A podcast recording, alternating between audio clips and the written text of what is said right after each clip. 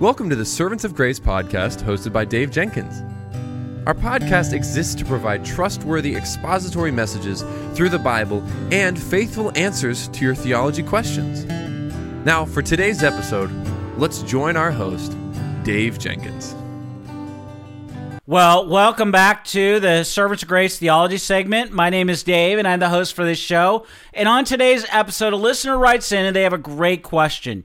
And the question is this why should the church always be reforming around the Word of God? The Latin words semper reformanda are part of a well known phrase, Ecclesia reformanda semper reformanda. And that came about in the 17th century. In English, it's translated the church reformed, always being reformed. And so semper reformanda means always reforming. Scholars have traced the origins of Semper Reformata to a devotional book written by Johannes von Lodenstein in 1674. Van Lodenstein was a minister of the Reformed Church in what is now known as the Netherlands.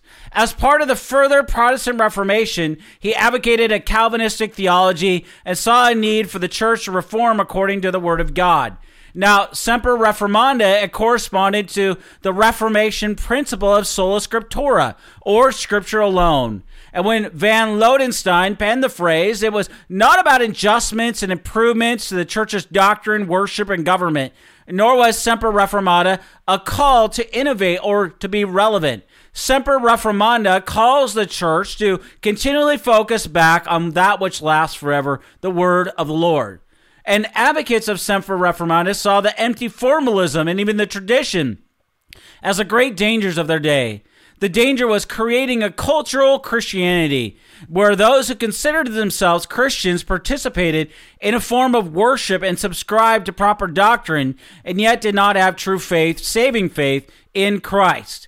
Uh, Jesus warned against this and quoted the prophet Isaiah in Matthew 15, 18, saying, This people honors me with their lips, but their heart is far from me.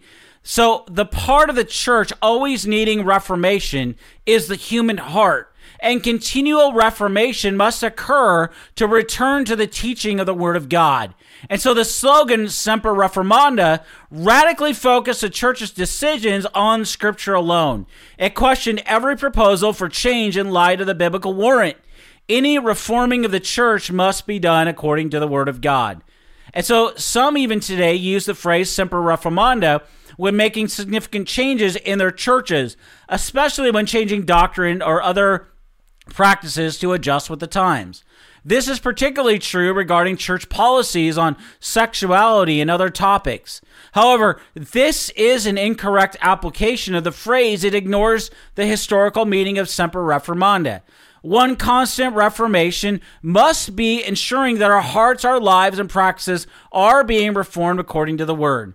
In fact, the, say, the phrase semper reformanda, it echoes the sentiment of Psalm 119, 133, which says, Direct my steps according to your word. Let no sin rule over me. So, as we allow God's word to direct our steps, we will not be conformed to the patterns of this world, but be transformed by the renewing of our minds, as Paul says in Romans 12, 2. And in this way, believers in the church can truly say, Ecclesia reformanda, semper reformanda. Now, the year 2017 was the Martin Luther year. There in 2017, we remembered the Reformation. We celebrated, but we must continue the Reformation. The Reformation is not a museum to be visited occasionally on a tour bus. It was and is a vital movement for truth and life in the church of the Lord Jesus. And how should we maintain and even advance the cause of reform today? Well, some believe the answer to that question can be found in the slogan reformed and always reforming, as we're talking about today. We continue the Reformation by always reforming around the Word of God. The slogan is indeed useful if we understand it correctly. The problem is, as we've been talking about today, is that sometimes the slogan is used to justify the opposite of what it's originally intended as. Those who misuse the slogan end up saying something like this The Reformation had to change things that were wrong in the church, and we have to continue changing things that are wrong within the church today. We have to make Christianity more understandable and even more relevant, meaning that we have to accommodate to the culture. We have to strip away empty formalism and legalism so that we can get on with the great work of evangelism and discipleship. We must always be reforming. Now, at first glance, the use of the slogan in that way may seem good. All of us want Christianity to be a understandable, and even evangelistic. But too often, those who are reforming are in fact moving away from the Reformation and its great concerns about the Bible and justification by faith alone, by, about worship, about preaching, about the sacraments. They are simply uh, simplifying or minimizing Christianity in ways that leave out a great many of the concerns of biblical truth. Always reforming comes to mean increasingly conforming to the demands and the standards of the world and such an approach to the slogan is not at all what it meant or what it should mean for us today. Now, the exact origins of the of the slogan are obscure. We've already traced them, but the meaning is not. It was designed to make two critical points about who we are as reformed Christians. The first point is that we are reformed. We must remember that calling ourselves reformed is in fact an abbreviation. The full statement is we are Christians who have been reformed by the Word of God.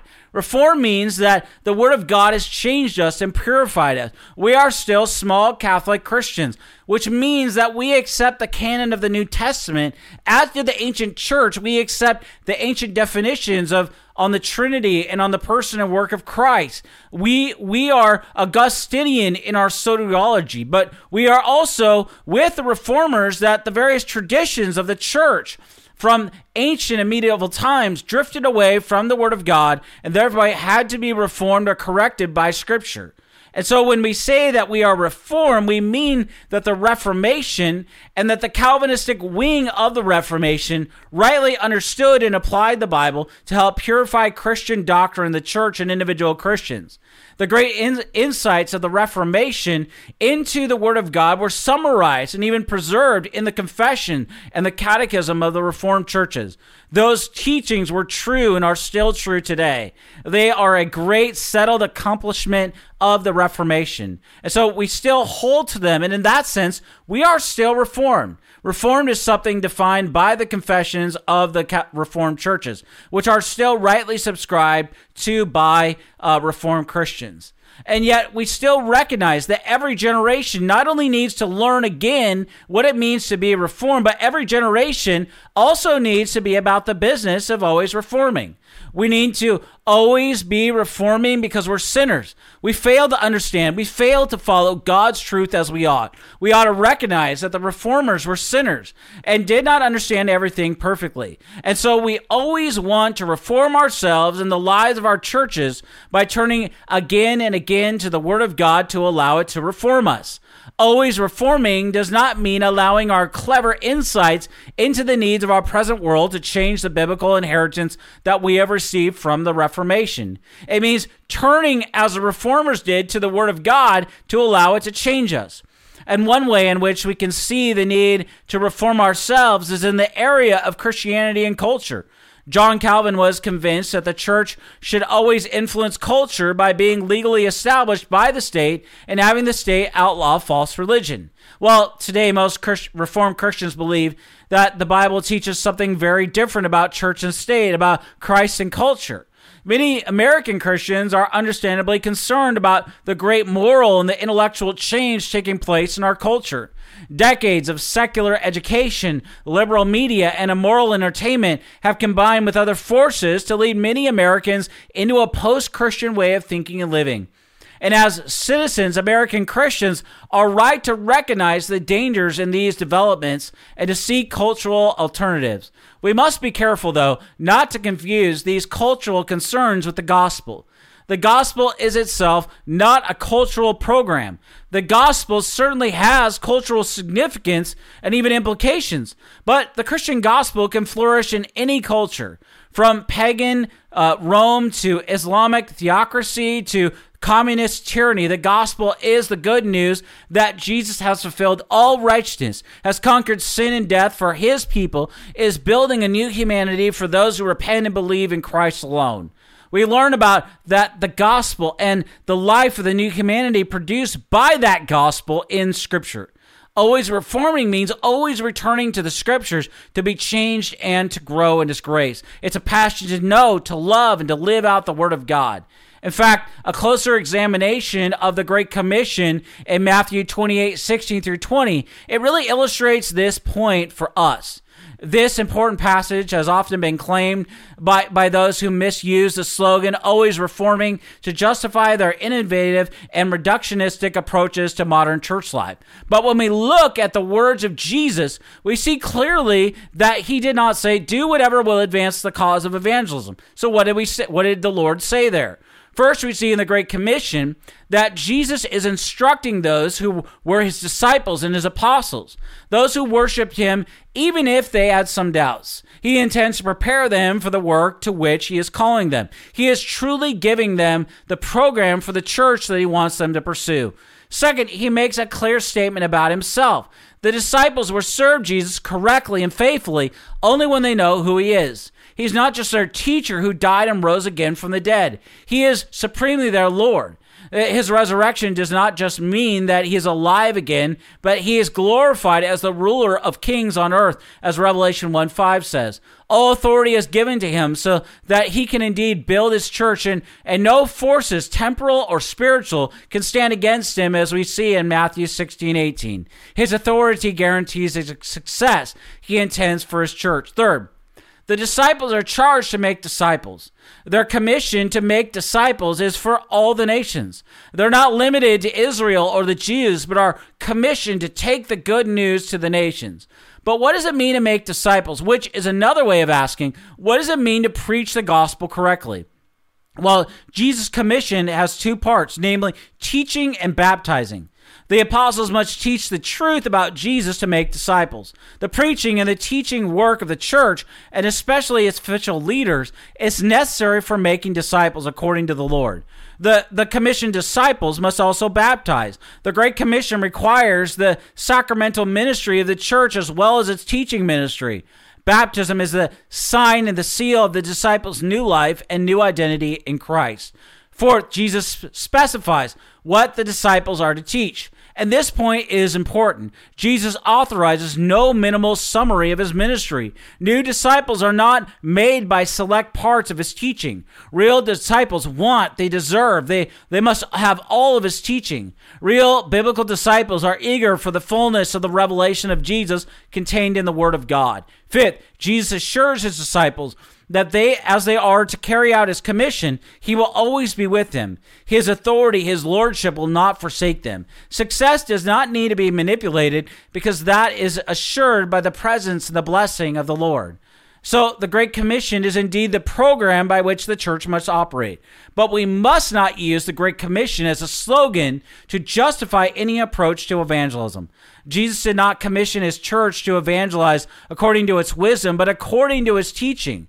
The Great Commission is part of his word, and it must always reform us. Sometimes in history, the church goes into very serious decline in doctrine or life and must be reformed thoroughly. At other times, Christians may be frustrated with the rate of growth of the church and even assume that drastic reform is needed.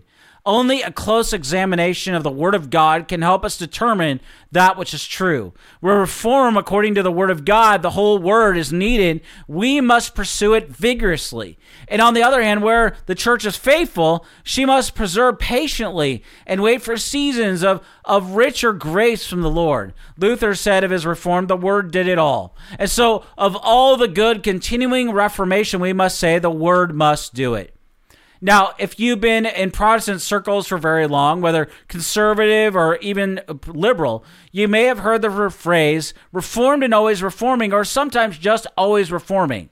You hear of it a lot today, especially since it's Reformation month, from friends who want our Reformed churches to be more open to moving beyond the faith and to practice what is confessed in our doctrinal standards.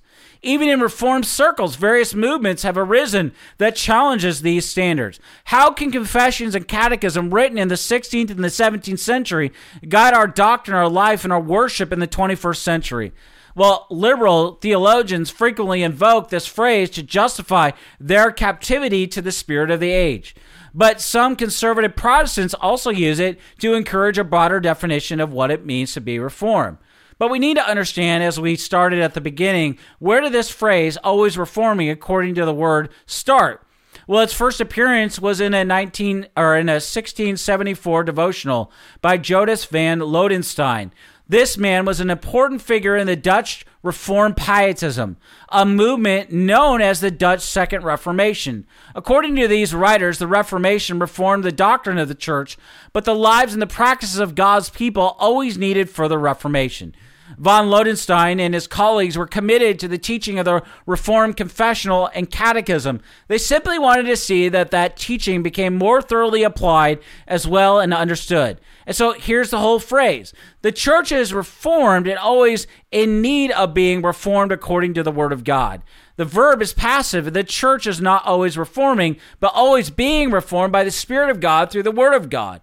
And although the reformers themselves did not use this slogan, it certainly reflects what they were up to. That is, if one quotes the whole phrase. And each clause of the phrase is critical. First, the church is reformed. And this should be written with a capitalized R, reformed.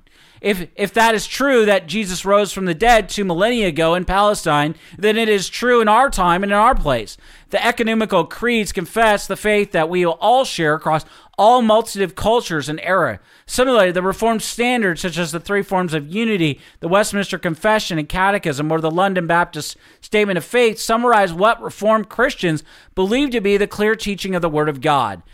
Churches will always be changing in significant ways depending on time and place, but these communal ways of confessing Christ remain faithful summaries of the faith once and for all delivered to the saints, as we see in Jude 3. Our forebears who invoke this phrase has in mind the consolation of Catholic and evangelical Christianity embodied in the Reformed uh, confessions and catechism. And there is a reason that this wing of the Reformation called itself Reformed. Unlike the Anabaptists, Reformed churches understand themselves as a continuing branch of the Catholic Church. And at the same time, the Reformed want to reform everything according to the Word of God. Not only our doctrine, but our worship and our life must be determined by Scripture and not by any human whim or creativity. It is a mainline Presbyterian theologian, Anna Case Winters, who brings attention to what she calls our misused model. Winters points out that in the 16th century context, the impulse it reflected was neither liberal nor conservative, but radical in the sense of returning to the root. This was reflected in the rallying cry sola scriptura by scripture alone. The Reformation had no interest in change as an end in itself, as Calvin argued in his treatise The Necessity of the Reforming of Reforming the Church. The reformers were charged with the innovation when in fact it was the medieval church's innovative distortions of the Christian faith and worship that required a recovery of apostolic Christianity. Rome pretended to always be the same, but it had accumulated a whole host of doctrines and practices that were unknown to the ancient church, much less to the New Testament. And some people today use the phrase reformed, part or at least to interpret it as reformed little r. The church is always being reformed according to the Word of God. Now, that means that to be reformed is simply to be reformed, and to be reformed is simply to be biblical. All who base their beliefs on the Bible are therefore reformed, regardless of whether their interpretations of their beliefs are, are reformed uh, or consistent, I mean, with the common confessions of the Reformed churches. However, this runs counter to the original intention of the phrase. Doubtless, there are many beliefs and even practices that, that Reformed believers share in common with non Reformed believers committed to the Word of God. We must always remain open to correction from our brothers and sisters in other churches who have interpreted Scripture differently. And yet, Reformed churches belong to a particular Christian tradition with its own definition of faith and practice.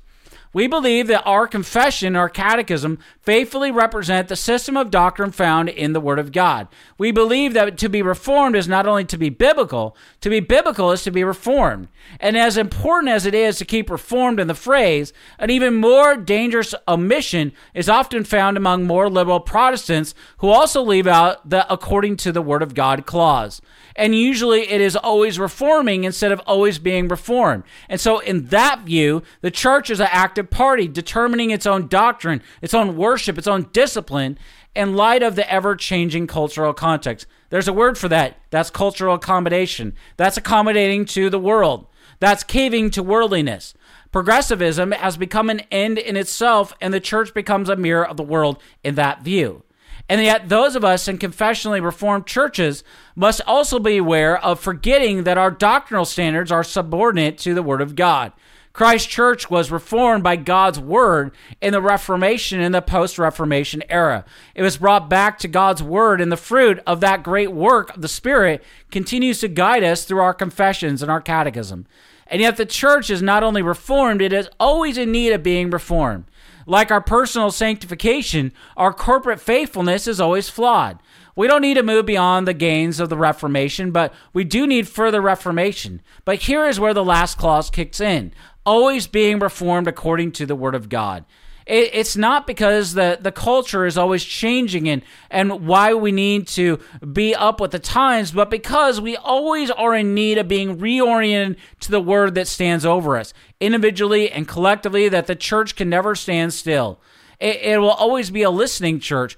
Uh, Romans 10 17 says, Faith comes by hearing, and hearing through the word of Christ. Personally and corporately, the church comes into being. It's kept alive by the hearing of, of the gospel through the preached word of God. The church is always on the receiving end of God's good gifts as well as his correction. The Spirit does not lead us apart from the word, but directs us back to Christ as he's revealed in Scripture. We always need to return to the voice of our shepherd. The same gospel that creates the church sustains and renews it. Our personal conformity to the word that Paul commands in Romans 12 is never complete in this life, and the same is true of the church in our own day as well. And this perspective, it keeps us from making tradition infallible, but equally from imbibing the radical Protestant obsession with starting from scratch in every generation. When God's word is the source of our life, our ultimate loyalty is not to the past or, or such to the present and the future, but to that word above all earthly powers, to borrow from Luther's famous hymn. Neither Neither behind us nor ahead of us, but above us, reigns our sovereign Lord over his body in all times and all places. And so when we invoke the whole phrase, the church reformed and always being reformed according to the word of God, we confess that we belong to the church and not simply to ourselves, and that this church is always created, always renewed by the word of God, rather than by the spirit of the age. Well, I want to thank you for listening or watching this week's Servants of Grace Theology segment. Until next time, may the Lord richly bless you and keep you.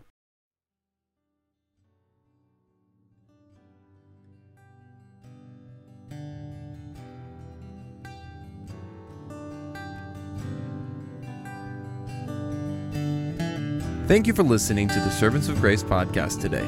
If you enjoyed the show, please subscribe leave a rating on the app, and share our episode with your friends and family. If you'd like to, you can follow us on Instagram at Servants of Grace, on Twitter at Servants of Grace, or by searching Servants of Grace on Facebook. You can also find this podcast on the front page of our website at servantsofgrace.org.